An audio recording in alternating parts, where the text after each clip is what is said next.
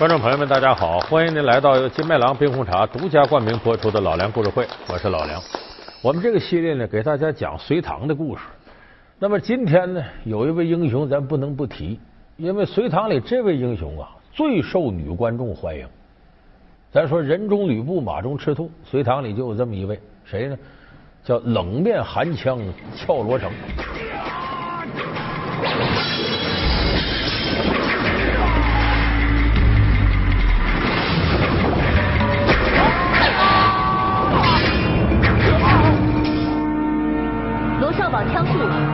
名不虚传，不愧有寒面银枪俏罗成之称。这罗成呢，长得非常英俊，而且武艺呢，在扬州大会上得了天下第一武状元，出身非常高贵。他爸爸北平王罗毅是王爷，而且是星随五老之一，劳苦功高，就人家生下来就是官二代、富二代，能力还超强。但是呢，历史上这个真实的罗成和这个有点不同，哪儿不同呢？咱们以前说这个李元霸、宇文成都都说说这一个人啊，艺术里的形象呢是由多个原型凑成的，因为有时候一个单一原型性格形象不丰满，因为历史真实发生的事，这人可能我们描述就是一个层面，就得多个原型，唯独罗成例外，罗成是他的原型啊太丰富了。所以没办法，舍不得。后来的评书小说作者呢，把他这原型掰成两半也就是说，在隋唐里头有两个人物，其实来自罗成一个原型。那么说这个人是谁呢？一个叫罗成，另一个叫罗士信。我一说罗士信跟罗成反差太大了。罗士信是隋唐四猛之一，是个傻小子，但是力大无穷。士信，嘿嘿，原来是个傻小子呀！士信，小心呐！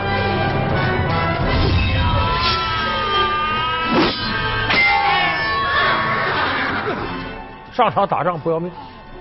你说这个形象跟这个罗成，这玉面寒枪俏罗成，他区别很大。因为罗成很酷嘛，玉面寒枪，而且人长得也漂亮，银盔银甲，胯下西方小白龙。因为罗士信傻小子，说为什么？区别这么大，他俩居然来自同一原型呢？咱们今天就给大伙说说，这个罗成何以在原型和小说之间造成了这种人物分裂的现象？冷面寒枪俏罗成，高贵骄傲的公子哥，居然是人格分裂的产物。一个真实人物为何到小说中一分为二？原本疯狂嗜血、手段极端的猛兽性格被挪到了谁的身上？小说中罗成的狠毒，罗成的决绝，暴露了历史原型的哪些特点？老梁故事会为您讲述隋唐传说之俏罗成的人格分裂。这个我相信电视机前绝大多数听隋唐评书的朋友并不知道，罗成罗士信其实是一个人。那么小说里的罗成呢，能耐特别大，他干了一件惊天动地的事儿呢，一个回马枪。挑死靠山王杨林，他是杨广的叔叔，等于当时即将溃灭的隋朝绝对的顶梁柱。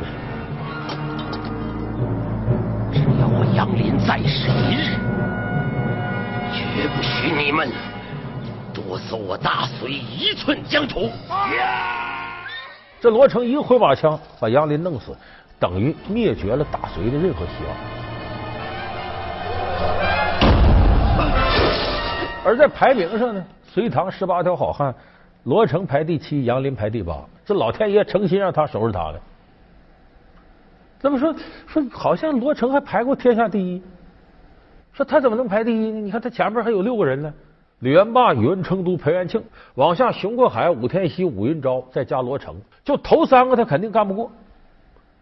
下边这三个呢，和罗成呢半斤八两，谁也整不了谁。那罗成为什么扬州大会拿了天下第一呢？是因为这时候啊，他运气好，他前面六个都死没了。咱们说李元霸弄死了宇文成都，自个儿让雷给打死了；熊过海力托千斤闸给压死了；裴元庆让地雷炸死了。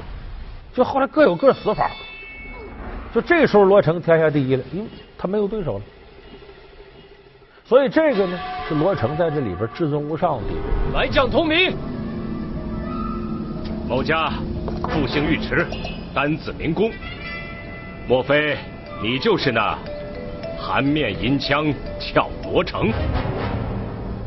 正是。你就是那飞跃城楼的黑脸大将，尉迟恭。正是。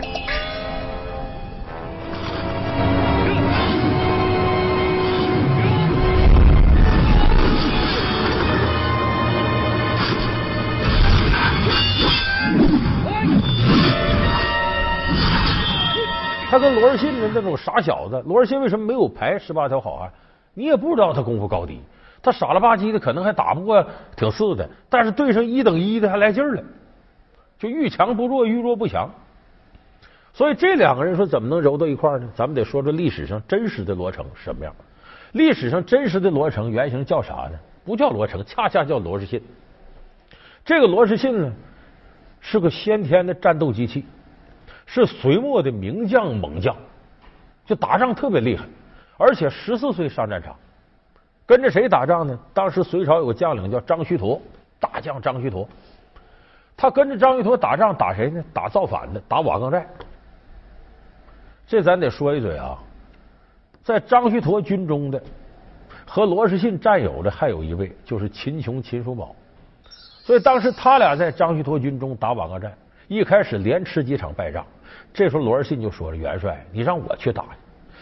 但是说我让你，你个十四岁小毛孩子，把你派上去，不显得我隋朝无人吗？但这时候又一想呢，这孩子功夫确实不错，平常也挺猛，胆大，手黑。说万一他上去死马当活马医管用呢？你试试吧。就这么着，罗日信呢，顶盔贯甲，罩袍束带，把枪拿好了，上了马出去。这时候呢，两军对垒呢讲究啊，都排兵布阵布好了。”互相比着完了，来开打。可是罗日信呢，不管那事儿，不按常理出牌，哎，提着枪，挎着马，哗哗哗哗就过去了。我罗成今日就要取尔等首级，结束战乱。好，那就试试吧。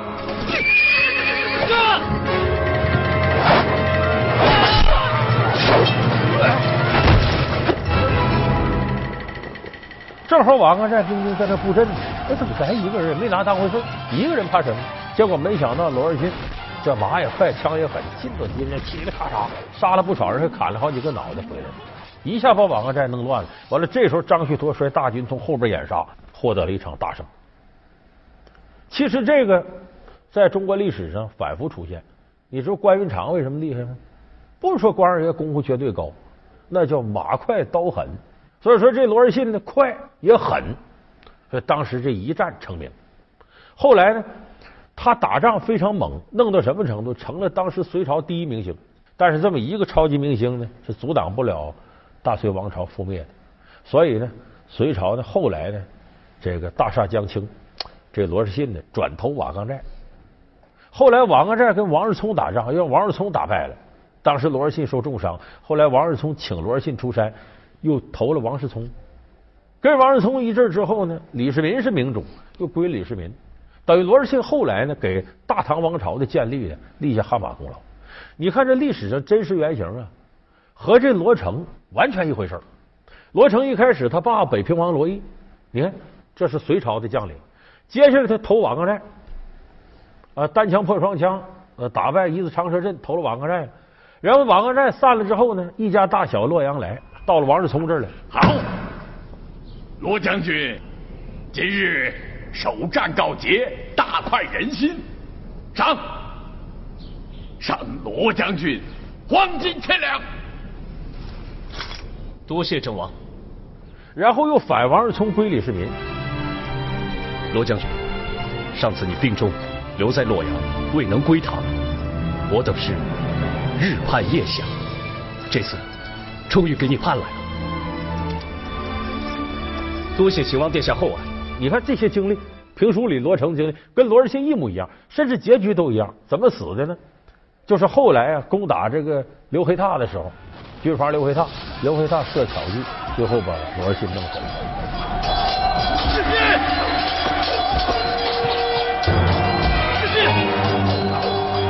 哥哥，你们。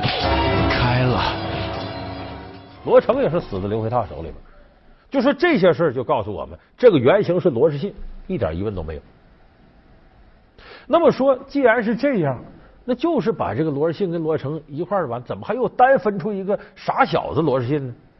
这是因为这个罗士信打仗啊，有一点特别不好的地方，就是这个人呢手太黑，说白了有点变态似的嗜血。你看他打仗有个特点，就是能砍下多少脑袋，只要我这马上能挂上，我就把人头挂在这儿，枪尖我都挑人头往前冲。然后要杀人杀太多了。把人鼻子割下来装口袋里头，就这么一见着鲜血就疯了，就跟动物本能似的嗜杀。但是这个呢，两军阵前呢，容易激励自己的士气。你看，咱这咱可不是军队啊，咱们就妖魔鬼怪，咱们就活阎王。对方一看真害怕，哎，这是震慑对手的一个好办法。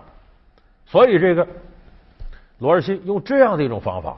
可是你琢磨，这个罗成啊，在评书里头漂亮啊。大帅哥啊，俊逸潇洒，有贵族气质，一尘不染，超凡脱俗的。你这么一个主，这么漂亮一个大帅哥，型男啊，俊男，拿着人头啊，这边拿着人鼻子耳朵，这有点不像话。所以这个时候，为了完成罗成这艺术形象，那得只能舍弃罗士信里嗜血那些东西。而且这个罗士信呢，还有一点呢。他本身打仗过程当中无所不用其极，就残酷到一定程度。老梁故事会为您讲述隋唐传说之俏罗成的人格分裂。老梁故事会是由金麦郎冰红茶独家冠名播出。你看有一次呢，呃，他是跟着王世聪打仗，攻打这个城池去，攻这个地方呢久攻不下，双方对峙了挺长时间。罗士信想个办法，这办法够黑够狠的。他从附近的老百姓家里找婴儿，找了这么二三十个婴儿，然后晚上呢，等天黑了，让自己的士兵化妆成老百姓，把这些婴儿呢放到离城墙不远的地方上风口这。这风一吹，婴儿一冷啊，就都哭。你想顺风飘扬，这哭声可就让城里的守兵听着了。这时候，这些当兵的化妆成老百姓，哎，罗士信将军开城门呐，我们要进来。哎，这个守城的这些士兵说：“这老百姓干嘛呢？喊罗士信将军，罗士信打我们呢？我们这也不是罗士信呢，就喊你别找了，我们这不是罗士信，我们这是王世聪的部队。”老百姓说：“哎呀，那罗士信将军在哪儿啊？我们得进城啊！”哎，这时候守城的人就琢磨了：这罗士信就在附近呢，和我们对峙呢，怎么这帮老百姓要投他找不着地方了呢？那说明罗士信撤了，原来他带兵好多呢，他那么多人呢，怎么老百姓没看着？说明肯定撤了。所以这时候守城说他撤咱巴不得的，他要真是撤的急，可能有事咱们再乘胜追击，就打开城门呐。当然这些当兵的也不是好心，说是说我让你进来，怎么不是那个？而是出了城门看看情况，准备追击。结果这一开城门坏了，四面伏兵上来杀进城里，这罗士信带兵就把这城夺了。夺了，你想两军阵前再打，谁还顾得上这些婴儿？这二十多个婴儿马踏如泥烂，全死了。你想想，这么残忍的一种打法，完全不择手段的嗜血式的战争手段。假如说这种手段，咱说是罗成干的，一个漂漂亮亮的大帅哥，可能很多人心里都接受不了。所以他用这种方式把两个人分开。分开之后，他又舍不得这罗士信本身这些嗜血勇猛，那好。那我再造一个人物。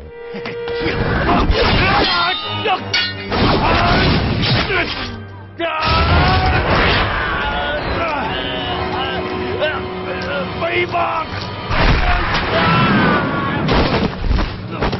所以罗士信打仗那种说在动物式的本能，在隋唐里头猛，没是非观念，跟二傻子似的噼里啪啦就往前干，其实就是保留了原型罗士信身上那些勇猛嗜血的成分。而且这一点呢，咱不是呃说空口无凭，咱有旁证。李元霸在这个隋唐里头呢，他喊说我要跟谁打，我觉得过瘾，挺好，评价挺高。就两个人，一个罗成，一个罗士信。他跟罗成打仗呢，罗成打不过他，但是罗成枪快，一枪呢把他这个上头帽子挑了。完了，这时候李元霸一锤把罗成枪震飞，我说佩服你这白面小哥哥，你厉害。我要跟你打过瘾，你这枪太狠太快，哎，他还觉得挺欣赏罗成。再一个就是呢，碰到罗尔信。罗尔信当时在瓦岗寨是个什么角色呢？核武器，就平常在那吃喝玩乐傻笑，一到两军阵前解决不了的问题，把这核武器拿出来，拿出来就好使。瓦岗寨打不过李元霸，让罗尔信来，结果俩人就较上劲了。为啥？俩人力气特别大，这俩人针尖对麦王，把这个两军较仗打成拔河比赛了。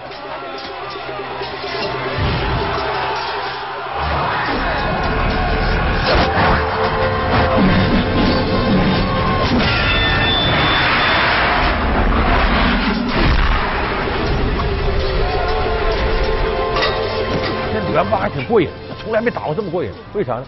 他从来没碰着力气跟他差不多大的，他从来没碰着比他还脑残的，这一回全碰上了。所以李元霸一辈子跟两个人打觉得好，一个罗成，一个罗士信。为啥呢？这俩人其实是一个人。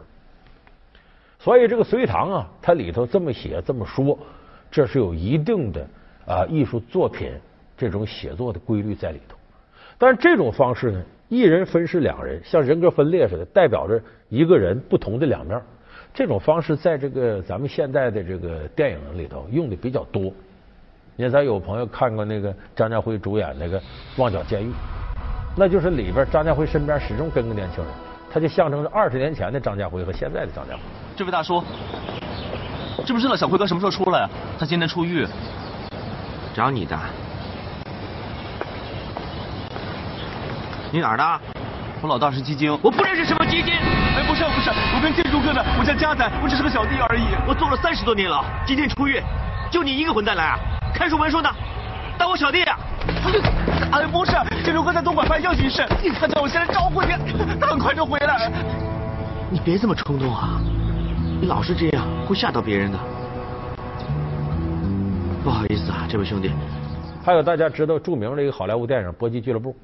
里边有个叫杰克的小伙子，啊，这个本来挺老实，后来遭老了罪了，受到一些不公平待遇，浑身都是负能量，我报复社会。这时候认识一个大流氓叫泰勒，这泰勒非常放纵，啥坏事都干。他开始跟他混呢，觉得哎呀真快活，这就大晚上喝酒，大块吃肉，干坏事。可是干着干着，他发现这泰勒做事太黑了，不讲良心，不想跟他混。他不想跟他混，他又打不过泰勒，他不敢说。最后俩人一决斗，干脆吧。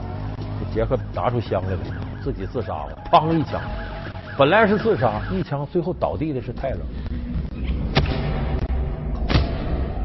什么原因？原来杰克和泰勒是一个人，是一个人在负能量充满情况下，代表着两种不同的人格，一种是一心向恶，一种还心存善念。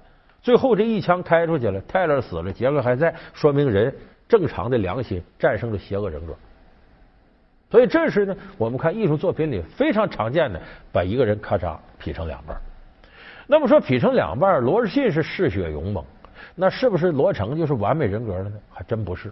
隋唐有意思就在这儿，就罗成这个人呢，虽然说把一些不太好的地方给他摘开了，但是他身上有些特点真的是让我们不能容忍。你比方罗成为什么叫玉面寒枪呢？这个人身上有浓厚的冷暴力色彩，就是他特别高傲。为啥？富二代、官二代，先天的优越感特别强，优势意识特别明显。就在他眼里，天下就是为我准备的，我想干啥就干啥，我随便，我想说谁说谁，想怎么着就怎么着。我要不高兴，我就任性，我一任性，你别人就得认命。罗成，这又是怎么回事？表哥，我不懂礼数，舅母大寿的事，我改日再来。这我实在待不下去了，走，罗成，他就跟我们现在有些不知天高地厚的官二代、富二代非常像，优越感太强，所以他跟朋友相处的时候呢，往往冷言冷语、刻刻薄尖酸，特别高傲，容易伤害人。谁跟他近，他反而被朋友容易被他伤着。而且罗成真是一个不怎么讲义气、不考虑感情的，就我高兴就行。你说他不讲义气，瓦岗寨被这个杨林排一字长蛇阵给围住了，秦琼请他来，他就来。你看着贾家楼结义挺讲义气，可是他为了破这个一字长蛇阵，他又用了很卑劣的手段。我这双尖枪，天底下还没几人能破。若是遇到普通的诸将，我这蛇咬双枪定能取他的性命。呵 呵那这禅字诀呢？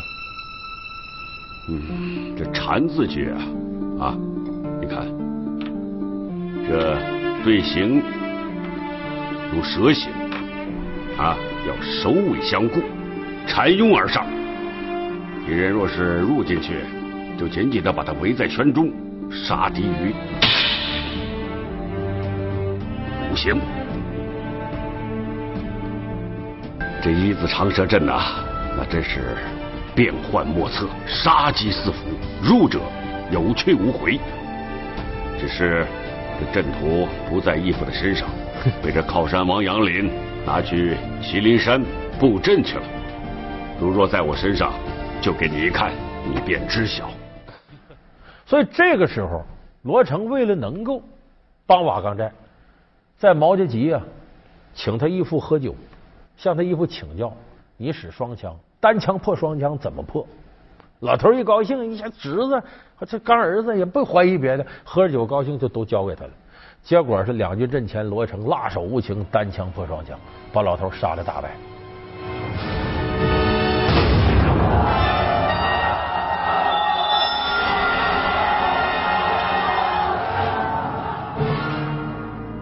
先动手者为强，成儿自然先出手。错了，但凡使双枪的，就不怕你先出手。如果你先出手的话，那就必死无疑。不信，试试看。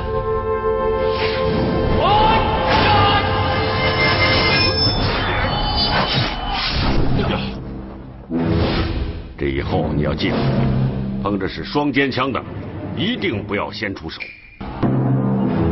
还不动手？非惧怕老夫不成？哈哈哈哈哈！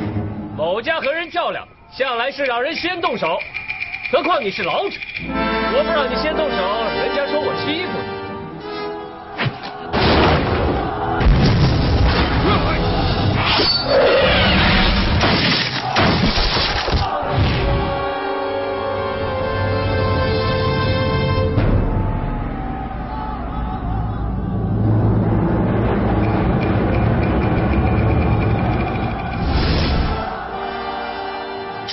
延平是最后脸上无光，就这个时候他根本不考虑长辈的感情，就这种事情做事做的太冷酷。就我们生活当中也往往有这样的年轻人，优越感特别强，觉得你们谁也不如我，你们都得为我服务，我天生就贵族，我就高人一等，所以做事情完全不考虑后果，完全不考虑他人感受，往往谁离他越近，谁受的伤越大。所以罗成身上这种负面的典型意义，我认为对我们现在很多年轻人呢有启示。就是你看，你觉得他优越感很强，但你这么干，你最终把你身边所有的人脉，早早晚晚都得让你干散了。你咱们说宇文成都和这个李李元霸，这是肉体上的宿敌。罗成在这个隋唐里头有个精神上的宿敌，就单雄信。本来单雄信对他来说无任何恶意，可是他最后呢，由于自己这种冷酷自私的性格，极大程度的伤害了单雄信，一下子把两个人都推到了悲剧的边缘。皇子早夭，李元霸取材自孙悟空，确有原型。宇文成都从何而来？双双惨死，结局竟然是前生注定。从势不两立到握手言和，他们都留下了哪些传说？老梁故事会为您讲述隋唐死对头的前生今世。感谢您收看这期老梁故事会。老梁故事会是由金麦郎冰红茶独家冠名播出。我们下期节目再见。Thank you.